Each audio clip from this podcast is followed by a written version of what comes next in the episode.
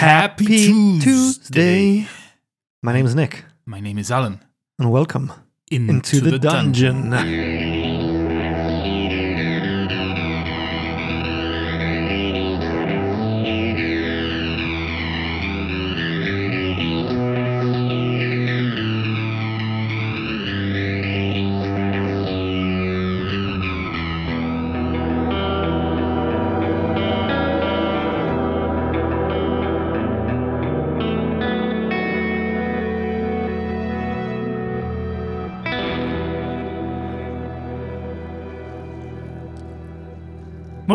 surely you have a bit of a story to tell us about your upbringing or your, or your history or your past? You've been awfully quiet. Yeah, I've just been thinking, you know, trying to remember stuff. Well, how, how is that going? What? How is the thinking going? I, I see a vein starting to protrude on, on your forehead. Yeah, I'm just trying to remember the, you know, the finer details of Hmm. how I came here. Oh, yes, of course. Take your time. right?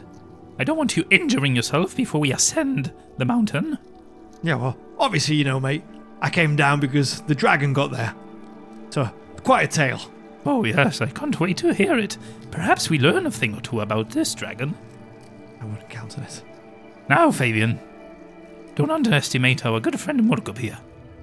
Please, continue, Murkub. Well, I won't bore you with my childhood upbringing. I'll start where I think this damn business with the dragon began.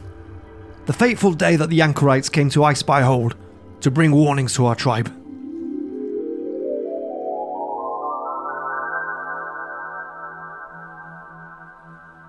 In the shadow of Spy Hold, amidst the crumbling stones that once stood tall against the biting winds of the Sword Mountains, a dimly lit chamber echoes with the guttural growls and grunts of orcs. Kra, the hulking chieftain of the tribe, sits upon a makeshift throne of jagged ice, surrounded by the flickering glow of torchlight. The air is thick with the scent of sweat and burning embers. Kra is a massive specimen of orcish strength and ferocity. His hulking frame towers above his kin, standing at an impressive height of seven feet. Broad shouldered and heavily muscled, Kra's physique is a testament to years of battle and hardship in the harsh environment of the Sword Mountains. His skin is a deep shade of olive green, weathered by the biting winds and unforgiving conditions of this mountainous terrain. Numerous scars, the souvenirs of countless skirmishes, crisscross his torso and arms, each telling a story of survival and dominance. His tusks, formidable and sharp, jut upward from his lower jaw, giving him a menacing and fearsome appearance. His eyes are a fiery shade of red, and they burn with a fierce intensity that reflects the indomitable spirit within. Framed by a prominent brow, his gaze is both commanding and predatory, capable of striking fear into the hearts of those who dare oppose him. A tangled mass of dark hair falls down to his shoulders, adding to his wild and untamed visage. He sits on his makeshift throne, adorned in crude armor crafted from the bones of defeated foes and reinforced with scraps of scavenged metal. A warm cloak, fashioned from the fur of a formidable mountain beast, billows behind him, adding an aura of savage majesty to his presence. Yargaf and Moesco, two anchorites of Talos, half orcs bearing the unmistakable mark of their divine allegiance, stand in his presence. Yargaf stands tall, his piercing yellow eyes glinting with an otherworldly intensity. His tusk protrude proudly from beneath a tangled mess of dark hair, and his broad shoulders hint at formidable strength. The clinking of metal and the rattling of bones decorate his attire, a testament to his reverence for the god of storms. Likewise, Moesco is a towering figure, standing at over six feet tall and weighing well over 200 pounds. His broad shoulders and muscular frame betray his orcish heritage, but his face and skin seem to pale, almost as if the life has been drained away from him. His skin is rough and weathered, as though he has spent many years exposed to the elements, and almost as if it were decomposing. His hair is a wild and unruly mass of thick, dark curls that seem to have a life of their own. His eyes are a piercing and intense, deep shade of green that seem to glow with an inner fire. The orc gods present include Murkub as they shift uncomfortably, whilst the anchorites enter. The very presence and affront to the brutish way of the orc. Kra's eyes narrow as he regards the interlopers, his skepticism palpable. Krar, mighty chieftain of the ruins of Icespire Hold. begins Yargaf. in a voice that rumbles like distant thunder. We come bearing warnings and an offer of alliance from the Circle of Thunder. Kra grunts in acknowledgement, leaning forward, his massive fists resting on the arms of his icy throne. Word has reached us, Continues Moesco, his voice carrying an air of controlled authority. that an adult white dragon descends upon the Sword Mountains. It has broken free from the chains of frost giant masters, and now makes its way down the coast. We offer you the strength of Talos, the fury of the storm, to face this threat together. Kra grumbles, his skepticism evident. Why should I ally with weaklings who rely on the whims of the gods and the magic that binds them? We orcs find strength in our own might, not in the fickle powers of the divine. Yargaf's eyes flash with a spark of annoyance, but he maintains composure. Krar, the Circle of Thunder is a force to be reckoned with. Abandon Icespire Hold and join us in the Neverwinter Woods. There, at the Circle of Thunder, we shall summon Gorthok, the Thunderbolt to aid us in this coming storm. Kra leans back, unimpressed. And what do I gain from abandoning the hold? The very ground my tribe calls home. Moesco steps forward, his gaze unwavering. We have plans to take the lighthouse near Leilon. I shall personally oversee its capture and use it to bring down ships and plunder their supplies to bolster our cause. At the mention of the lighthouse, Murkub shifts his weight, but remains vigilant, We were sent by Gadriel Reef River. says Yargaf. Kra's eyes narrow further. Gadriel Reef River is an elf, Kra spits the words with disdain. a half elf. Yargaf corrects. I do not do business with elves, nor half elves. Kra spits again with disdain. The anchorites exchange a glance, and Yargaf sighs. Gadriel Reef River was chosen by Ferali Stormsworn herself to lead the cult of Talos on the coast. She placed us here to forge alliances against the impending storm. Kra grunts in response, his distaste evident. The conversation hangs heavy in the air, the clash of cultures and ideologies resonating within the ancient stone walls of Icespire Hold. As the tension lingers in the icy chamber, Kra's massive frame leans forward, his bloodshot eyes fixed on the anchorites. Murkub stands at attention, a palpable air of unease radiating from him. The torchlight flickers, casting dancing shadows on the worn frost covered walls. Gadriel Reef River may have been chosen by Ferali Stormsworn, but I care not for politics of elves and half elves. Kra grumbles, his gravelly voice echoing throughout the chamber. We orcs find strength in our own ways, not in the whims of distant gods. Yargaf, undeterred by Kra's disdain, steps forward, his stance unwavering. Chieftain Kra, hear us out. The white dragon that descends upon the Sword Mountains is a force beyond the reckoning of mere mortals. It threatens not only the ruins of Icespire Hold, but the very essence of this land. Moesco raises his staff, and a low hum of magic resonates throughout the chamber. The air crackles with energy as storm clouds gather within the confines of the room, a visual manifestation of the anchorites' connection to the divine forces they serve. Kra, we are not weaklings seeking refuge in gods. Moesco declares, his voice cutting through the crackling energy. We wield the power of Talos, the Lord of Storms, as a weapon against the impending darkness. Together, we can face the dragon and emerge victorious. And once we do, we march on to Phandalin. Kra's eyes narrow further, his skepticism etched deep in the furrows of his weathered brow. And what would I gain from such an alliance? Abandoning Icespire Hold is no small matter, you know. Yargaf gestures to the map laid out on the crude table, indicating the trajectory of the dragon's descent. The ruins of Icespire Hold may be your home, but it will crumble beneath the might of the dragon. We propose a strategic retreat to the Circle of Thunder in the Neverwinter Woods. There, under the watchful gaze of Talos, we shall summon Gorthok, the Thunderbolt, to aid us in the coming storm. With your might and our magic, we can use the Circle and Gorthok to wreak havoc on Phandalin and Leilon. Moesco takes over, outlining their plans with meticulous detail. The lighthouse near Leilon is a crucial point. With its capture, I can use the power of storms to bring down ships. With these resources, we can fortify the circle and use it to take over this land.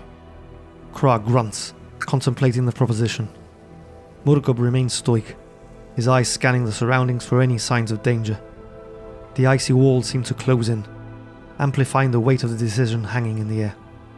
The Circle of Thunder is a sanctuary, a bastion against the chaos that approaches. Join us, and together we shall weather the storm.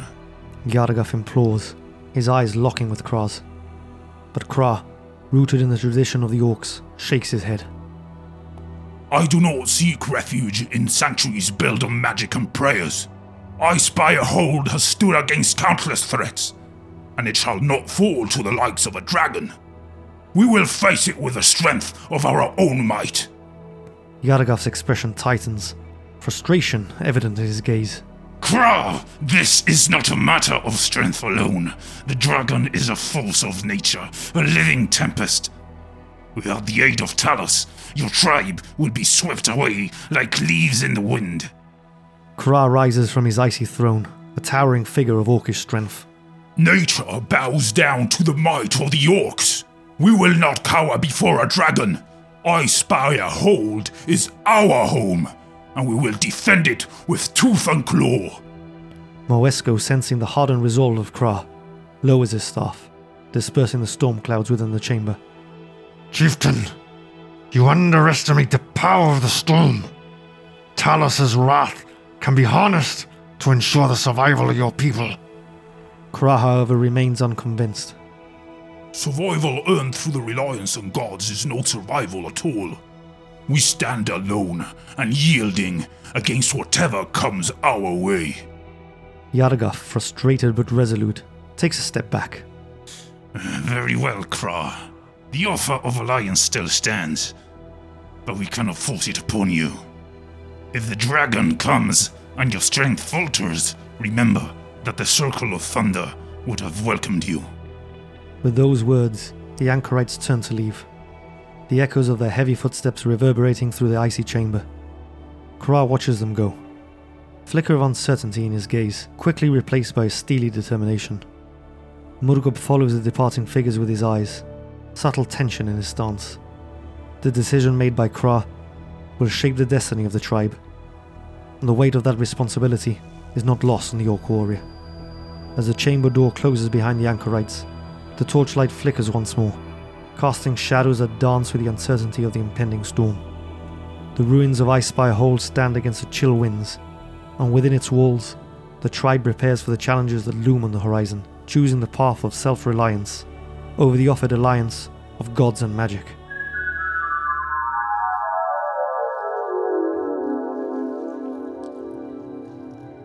The anchorites didn't seem pleased with Kra's refusal to abandon Icespire Hold and join them with the Circle of Thunder. A decision which has ended up costing the lives of several of my kin. It's a great shame that you lost your kin, Aye, but I'm sure your leader, he must have had the best interest in heart. I like to think so, but he's a bit of a thick skull, him. Hmm. A trait that seems common in orcs. I don't know what you mean. Nothing, nothing, but I. Did I understand correctly? They were also interested in attacking Leilon. Yeah, well, you heard them. They took the tower. The same tower that you killed Moesco at, didn't you? Yes, yes. So it looks like they had already started. Hmm. Perhaps we need to warn them. Well, I imagine there's none left now, but you never know. I think we killed all the anchorites. Yes, but what if there are cells of anchorites Mm. spread out through the Neverwinter woods? The woods are quite large, I'll have you know, and perhaps I can use it to, you know, clear my name in Leilon if I come bearing news of what happened and just a warning of them to be wary. Perhaps they will have me back. That's possible. I imagine they've probably lost a few ships before we took care of Moesco. Yes. They might have killed all the anchorites, but what about that half elf? I don't think we've come across her. Or that Feralai storm singer, or whatever her name was. Oh, oh, you're right. How, how, how could have I missed that? So they had a leader, someone that was calling the shots. Yeah, I've never met her, but those anchorites you killed at the Circle of Thunder, one of those was Yargaf. Hmm, so So Yargaf's gone. So is Moesco. But Gadriel and Faralai, I assume they must be at large still. well, that's no good. Probably not pleased either that we've killed our anchorites. No, I imagine not. We probably have a target on our heads. What's one more? Hmm. I thought we might have had a chance to kick back and relax after I defeated the dragon, or well, we defeated the dragon. But it seems we'll have to be careful going forwards. The cult of Talos may be looking for us. No doubt. You said you wanted to warn Leilon of the threat of the anchorites, or the cult of Talos, but perhaps it's already too late. Those friends we met on the road. You know when you showed me the, the morning pigeon? Yes, yes, They said there was rumors of undead there. yes, you're right, but I just imagined they may be undead that are creeping out of the Mere of Deadmen, as they usually do. I, I didn't think anything of the cult of Talos. I thought we uh, may have destroyed them. But no, you may be right. It might be connected. That Moesco did seem a little. Yeah, Pale. Yeah, yeah, past his sell by date. Well, anyway, it wasn't too long after the anchorites' warnings proved true, and we got attacked by that damn dragon. No, no.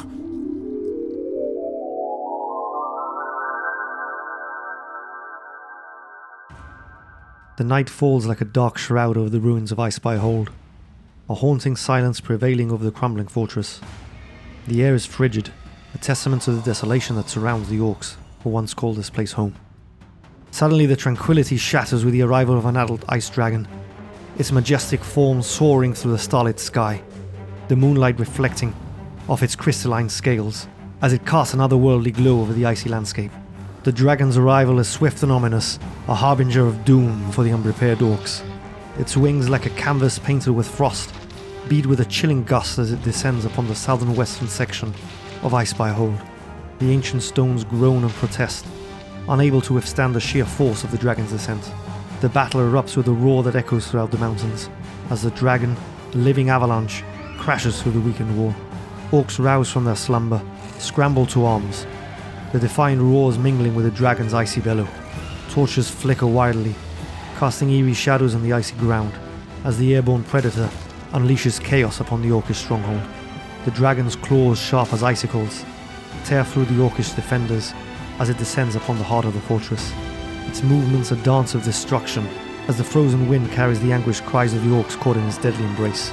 The once mighty southwestern section of Icespire Hold now lays in ruins, the dragon's crystalline form, an ethereal wraith against the moonlit sky.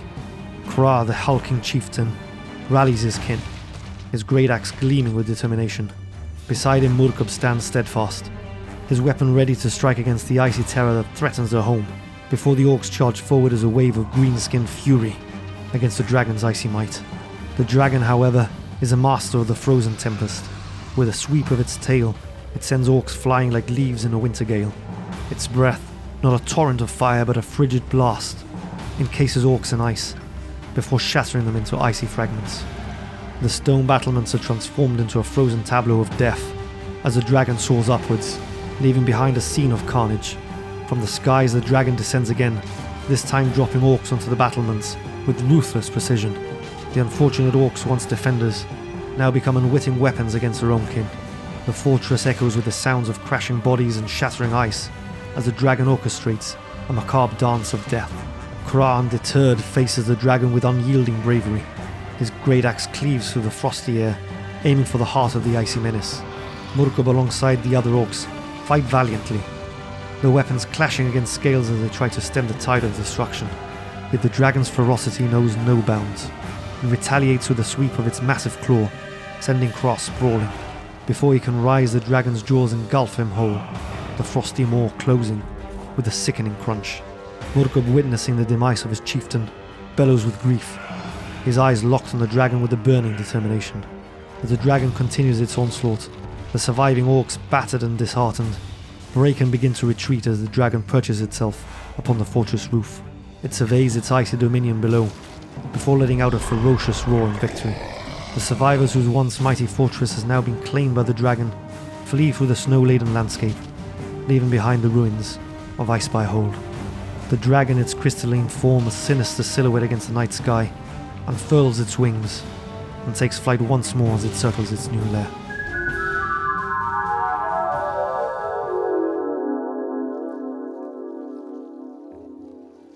Oh, wow! That. That. That's terrifying. The dragon took out almost a whole tribe of orcs. I'm starting to regret having asked you to share your story. It'll be a matter of days before we encounter the dragon again. We'll have to be better prepared than we were. It's no simple task. We need to come up with some sort of a plan. We can't just march in and face this dragon.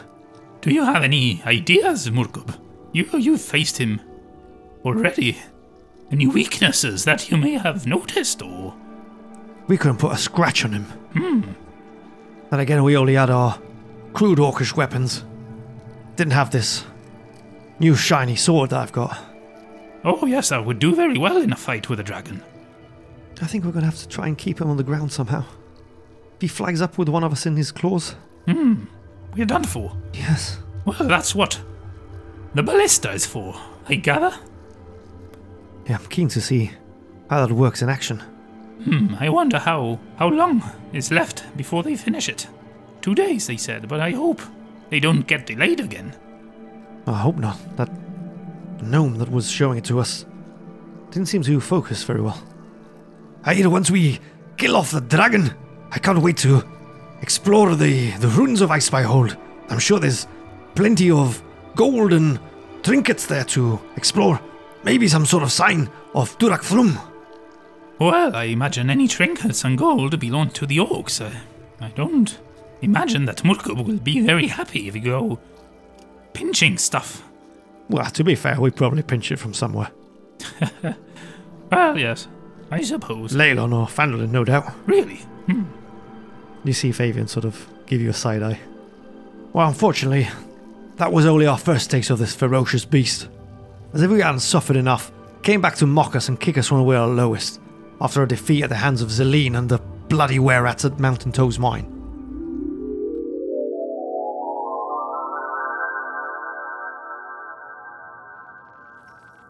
In the dimly lit confines of a hidden cave, nestled in the craggy embrace of the Sword Mountains, Shella, the fierce female orc with the mane of untamed black hair, gathers her small band of warriors. The damp walls echo with the murmurs of the huddled orcs as Shella unfolds her plan to claim Mountain Toes Mine. Listen well, my kin! Shella's voice reverberates through the cavern, carrying with it the determination born of adversity. Mountain Toes Mine was taken from us once, but by the blood of our fallen chieftain and our brothers and sisters, we shall take it back. The orcs, including Murkub and the stalwart Kul, whom Shrew had met in the same cave just a day later, nod in silent agreement, their eyes gleaming with the fire of vengeance. The mine, once their new haven, having fled Icespire Hold, had been snatched away by the treacherous were-rats led by Zeline. Shella, now their beacon of hope, outlines a daring plan to infiltrate the mine and drive out the rat-infested interlopers. As the orcs prepare for the impending assault, their weapons sharpened and spirits ignited, Shella rallies them with a fervent speech.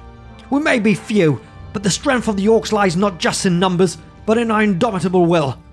Today we reclaim what is rightfully ours. For the fallen, for Kra, for Icespire Hold! The band of orcs let out a guttural cheer as they readied themselves for battle. The orcs emerged from the shadows of the cave, their forms blending with the rocky landscape as they approached the Mountain Toes mine. The entrance, eerily quiet, looms ahead, the darkness within concealing the lurking threat of the were-rats. Shella signals for silence, her eyes narrowing as she scans the mine's exterior. Kul, Murkub, with me! We enter swiftly and we strike with the element of surprise. The rest of you follow our lead and unleash the fury of the orcs upon these filthy rats. The orcish warband converges upon the entrance, stealthily navigating the rocky terrain. Shadows dance across the mine's entrance, and Shella has senses honed by the years of survival, signals for the attack to commence. As the orcs breach the mine, the element of surprise is short lived. Wererat sentinels, their eyes gleaming with malevolence, detect the intruders and sound the alarm. Chaos erupts within the mine as the two factions clash in a frenzied exchange of steel and fang. Shella, Kul, and Murkub at the forefront of the assault, push for the Wererat ranks with a ferocity befitting their orcish heritage as they manage to cut through some swarms and giant rats. The mine echoes with the clash of weapons and the guttural roars of combat. The orcs press forward, determined to reclaim their territory, but the Wererats fight with a cunning tenacity, darting in and out of the shadows, and protected by the immunity to steel that their curse affords them. In the midst of the tumult, the battle takes a dire turn. Wererats, emboldened by the leader Zeline, coordinate their attacks with ruthless precision. Get 'em, boys! Zeline shouts. Three orcs, overwhelmed by the swarming rats, fall beneath a tide of fur and fang. The cavern walls seem to close in, as the air becomes thick with the acrid scent of battle. Shella, witnessing the loss of her kin, grits her teeth. Her eyes ablaze with a mixture of sorrow and yielding resolve. To me, orcs! We will not be felled by these vermin! Fight on! Yet as the wererats press their advantage, the orcs find themselves outnumbered and outmaneuvered. Shella, her heart heavy with the weight of defeat, makes a strategic decision. Retreat! Live to fight another day! We'll return and the mountain toes mine will be ours again! With a reluctant nod, the surviving orcs, including Murkub and Kul, disengage from the relentless onslaught. They retreat for the mine's entrance, their spirits wounded but unbroken. The wererats, victorious in this brutal clash, revel in their claim to the mine. The orcs, battered and bloodied, flee into the embrace of the surrounding mountains, leaving behind the echoing cries of battle. The retreating orcish warband descends down the mountainside. Shella curses their luck under her breath, her eyes scanning the darkened skies overhead. The moonlight reveals a glinting silhouette of the ice dragon, its presence casting a menacing shadow over the retreating orcs. By the twist of fate! Shella shouts to her companions. First the Wererats steal our home, and now this accursed dragon returns to feast on our misery. Keep moving! Keep moving! To the cave! The orcs quicken their pace, the urgency palpable in the air as the dragon, a crystalline terror, looms overhead. The icy wind carries its distant roar as it descends with lethal grace. The air crackles with the frigid storm, the dragon's breath transforming the landscape into a frost laden battlefield. Some orcs are encased in ice, frozen in twisted poses of agony, whilst others are torn asunder by the sharp shards of the icy blast. Shella, Murkub, and Kul, mere moments from the sanctuary of their cave, are caught in the deadly onslaught. Shella shields herself with a thick, fur lined cloak as the dragon's breath engulfs her surroundings, the freezing cold biting into her skin. But she stands resilient. Murkub and similarly enduring the chilling onslaught, press forward with determined strides. The dragon, not content with mere breath, descends with a predatory grace, its massive wings casting shadows over the remnants of the orcish warband.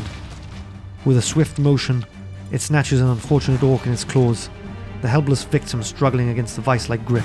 Shella's eyes narrow with fury as she shouts a defiant challenge at the airborne menace. No rest for the weary foul beast! We are orcs! We bow to none! The dragon, unmoved by Shella's words, cruelly drops the captive orc from a great height. The unfortunate orc plummets like a stone, his screams carried away by the howling wind. The impact when it comes shakes the earth and leaves no doubt about the brutal fate that await those who defy the dragon's dominion. Only three orcs survive the dragon's assault. Shella, Murkub, and Kul, who flee through the dense tree line, their breath visible in the frigid air. The dragon, satisfied with its grim display, circles overhead, a silent sentinel in pursuit of its prey. The orcs, guided by their instinct for survival, reach the entrance of the cave. With heavy breaths and hearts pounding, they slip into the shadows, seeking refuge from both the dragon and the wererats that now plague their existence. The cave's mouth envelops them in darkness, leaving behind the chaos outside. Shella's eyes reflect the glow of a hardened resolve as she turns to Murkub and Kul. We stand together, despite the odds. In the dimness of the cave, the survivors catch their breath, knowing that the struggle for the new home is essentially over. The air within the rocky confines is heavy, with the acrid scent of defeat. Yet the resilience of their orcish spirit persists, as the three warriors lick their wounds and engage in a heated discussion about their next course of action. Shella sits on a rough hewn stone. She breaks the uneasy silence. We cannot endure more losses like today. Mountain's Toe mine is infested, and that damn dragon watches us from above like a vulture. We need allies. Murkub's silent presence resonating in the cave observes the discussion with a stoic gaze, giving away little of his thoughts. Kul grunts in agreement. Allies, yes, but those anchorites. We've seen what their kind can bring.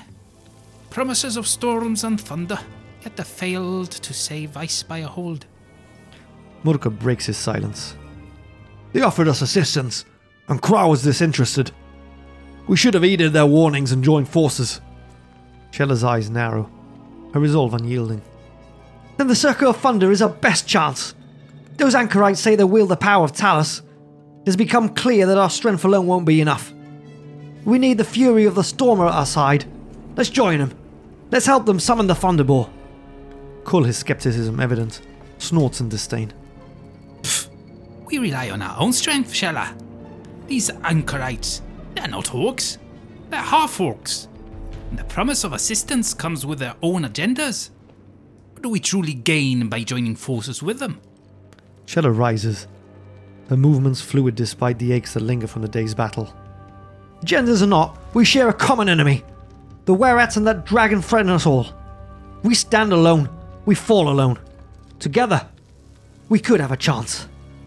The tension in the cave is palpable as the orcs grapple with the weight of their decisions.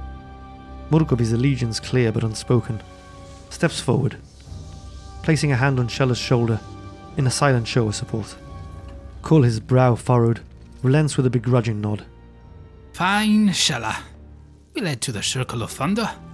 But mark my words, if these anchorites prove false, we won't hesitate to show them the strength of the orcs.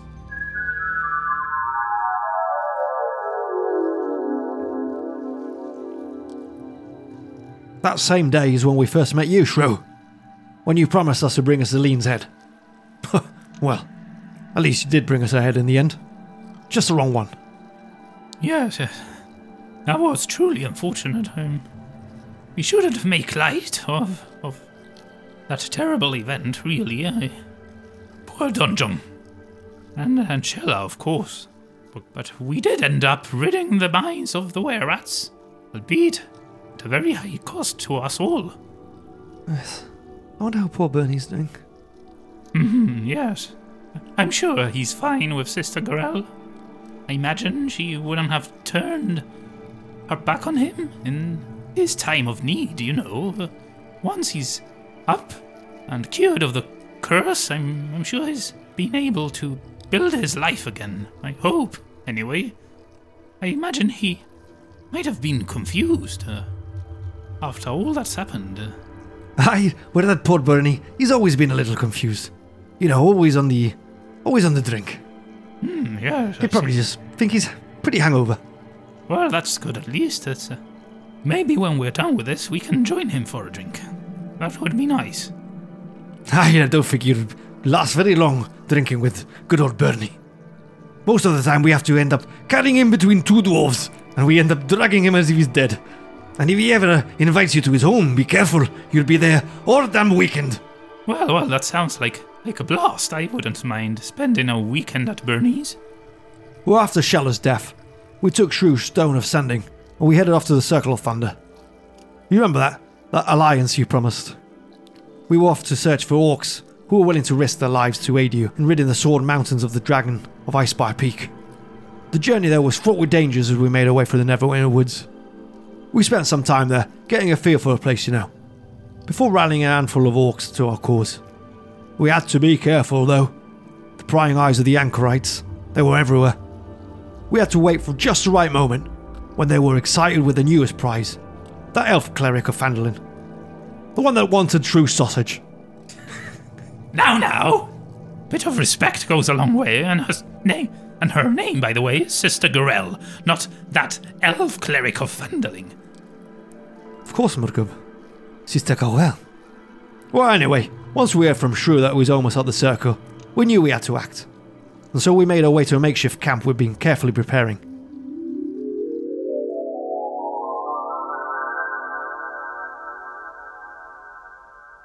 Makeshift camp, nestled in the shadow of an ancient hollowed out tree, a relic of ancient times, stands sentinel in the moonlit glade. Towering branches reaching skyward like the spires of a forgotten elven citadel, as it is bathed in the soft glow. Five orcs, led by Murkub, huddle together in low murmurs, the air tense with caution. Amongst them is Kul, his eyes flickering with a blend of wariness and anticipation. The distant rumble of thunder echoes the turmoil within the camp. Murkub's gaze scans the surroundings for any signs of unwelcome ears as he leans in to address his fellow conspirators. We've chosen a dangerous path, my brothers. Abandoning the anchorites and the Circle of Thunder is not a decision to be taken lightly. Kul skepticism is etched on his weathered face as he grunts in agreement. We know the risks, Murkub. Betraying the anchorites will bring their wrath upon us. Cannot afford to underestimate their power. The other orcs' expressions are a mixture of resolve and trepidation as they nod in acknowledgement. Murkub continues. I've spoken with Shrew. He and his companions are just a few days away. We must wait for him to arrive before we make our move against the dragon. The tension in the air heightens as the orcs exchange glances. Kul leans in, his voice a low growl. And what if the anchorites discover our absence before then? We'll be hunted like prey. Murkub's eyes reflect the flickering campfire as he nods gravely. That's why we must be vigilant. The moment we left, they would have sensed it. We can't afford to underestimate their abilities. They will come looking for us. One of the orcs, a grizzled veteran with scars mapping his face, speaks up. We can't just sit here waiting for anchorites to descend upon us. We need a plan, a way to slip away unnoticed. Murkub, calculating the risks, agrees. We stay hidden. Keep to the shadows. We move only under the cover of darkness, and we await Shrew's arrival.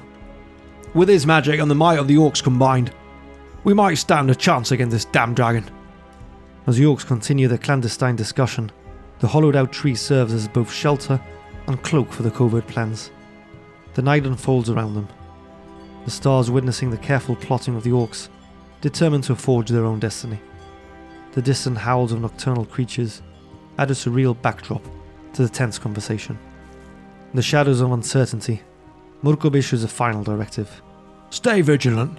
The anchorites will soon realize we've left. And when they come for us, we'll be ready.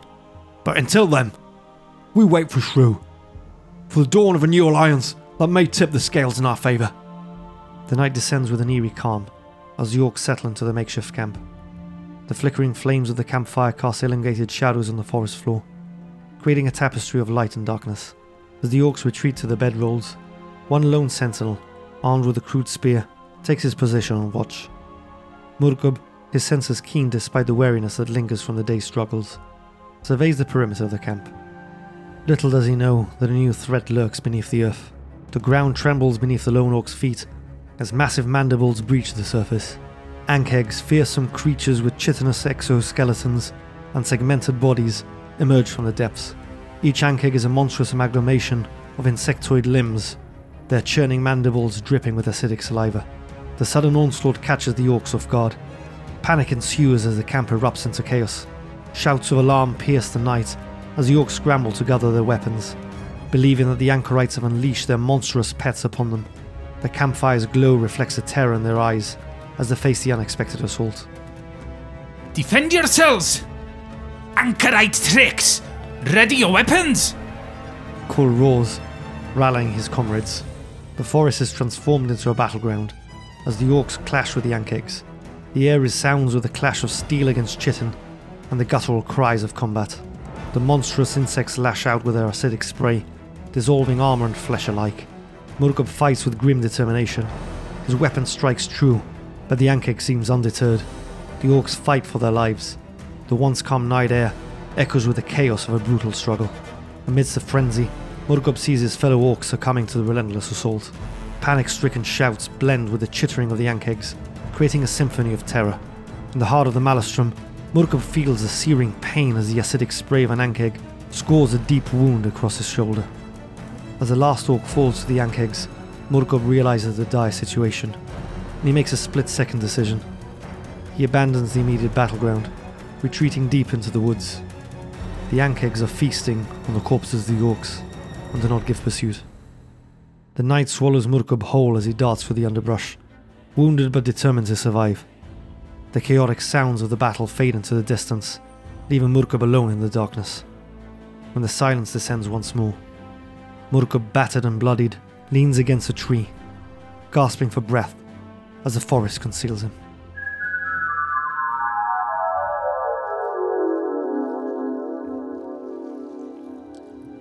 And that's when I met Shrew for the second time and joined his shrubberies to take on the Anchorites and stop the summoning of the Thunderboar. Whew, if you hadn't arrived when you did, I would have been a gunner, mate. Well, yes. It's a good thing I spotted those orcs running in your direction, attempting to finish you off. It's a shame that Kul and the others didn't make it, though. We could have had bigger numbers to defeat the dragon. Why, yeah. Cool and the gang would have been great to have around. Yes, but their sacrifices shall not be in vain, Murkub. We will kill this damned dragon and avenge them. I know abandoning the Anchorites must have been hard for you, and I thank you for your alliance if I hadn't done so already. Gladly, time has showed you are in the right when joining us, as we quelled the threat of the Anchorites. Or at least most of them. And in a few days, time will show that you are right again in allying with us when we defeat the dragon and return the orcs to their rightful place atop the throne of the Icespire Peak. And I think that's where we're going to call it a session. Hope you've enjoyed tonight's episode, as we've now heard the last of Shrew Shrubbery's tales. Next week, we'll get back to playing our usual role playing sessions and continuing the final arc as Shrew and his shrubberies make their way up to Icespire Peak and to face off against the dragon. And for those of you who are members in Buy Me a Coffee, next week we will also pick up with the Into the Studio episodes. Those are the short episodes where we go over the sessions we play. We have been in a small break for a while, as you may have realized. But don't worry, we'll pick it up and we'll talk about all the sessions we've missed. If you fancy listening to those, make sure to head to i2td.com where you'll find all our links, one of them being the Buy Me a Coffee link. It'll take you there and you can become a member and get those behind the scenes exclusive little podcast episodes that we produce. And whilst you're there, why not visit our shop as well, where you can purchase a potion or some weapons or items that can be used in game. It's a chance for you to become a part of the stories we tell, as your item will appear in game and directly aid Shrew and his shrubberies. But if you don't want to buy any items or become a member, don't worry, you can still help us out. If you like our stuff, comment, share, rate in your podcast player of choice. All of that helps us tremendously, and we are truly grateful for it. That we are. And so this brings us on to the end of the episode club. The last one standing, where we'll give you a password. What do you do with the password? You put it in a comment. That's right, it's straightforward, and you should know by now. As we always say, we're episode 72 already. Anyway, what's today's password, Nick? Today's password, Al, is ice to know you. Ice to know you. That's correct, ice to know you, because we've now got to know all of Shrew Shrubberies. Yeah, a bit more intimately than before. We know a bit about their pasts. Certainly more intimate with Dazzle and Orbis. for sure. But that kind of gives us more of a connection to them, to all Shrew Shrubberies. You know, it makes us feel sorry for them if they do end up dying. Are you saying you don't feel sorry for Donjon? Well, we don't have his backstory. Maybe maybe we need to add an extra one after the fight is over. Oh no. There's no one left to tell it. Yeah, it's true. Anyway, well, poor Donjon. He didn't have family, next of kin, friends. It might do, but he had just arrived in Phandalin, so. Well, let us know if you want a backstory of poor old Donjon. Wow, thanks for that. No worries. Anyway, that's the password. Put in a comment, and we'll choose the best one, or the one we think is the best one in that particular week, and you will become El Quillo Mas Brava. El Quillo Masfarada. Yes, and your comment will go onto Discord. I think that's all that's left to be said for tonight, Yes. other than to say thank you once again, and that we hope you join us next time as we delve Into, the dungeon.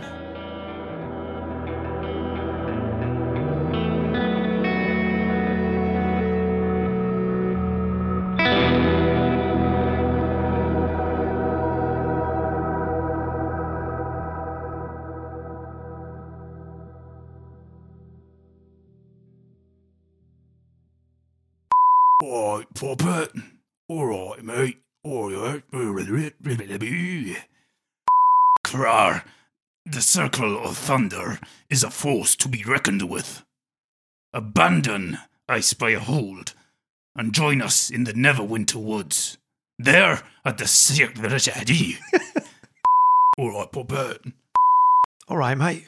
All right, mate. no, I mean, All right, mate. Two alien rid in the mountain. And we await true survival. True survival.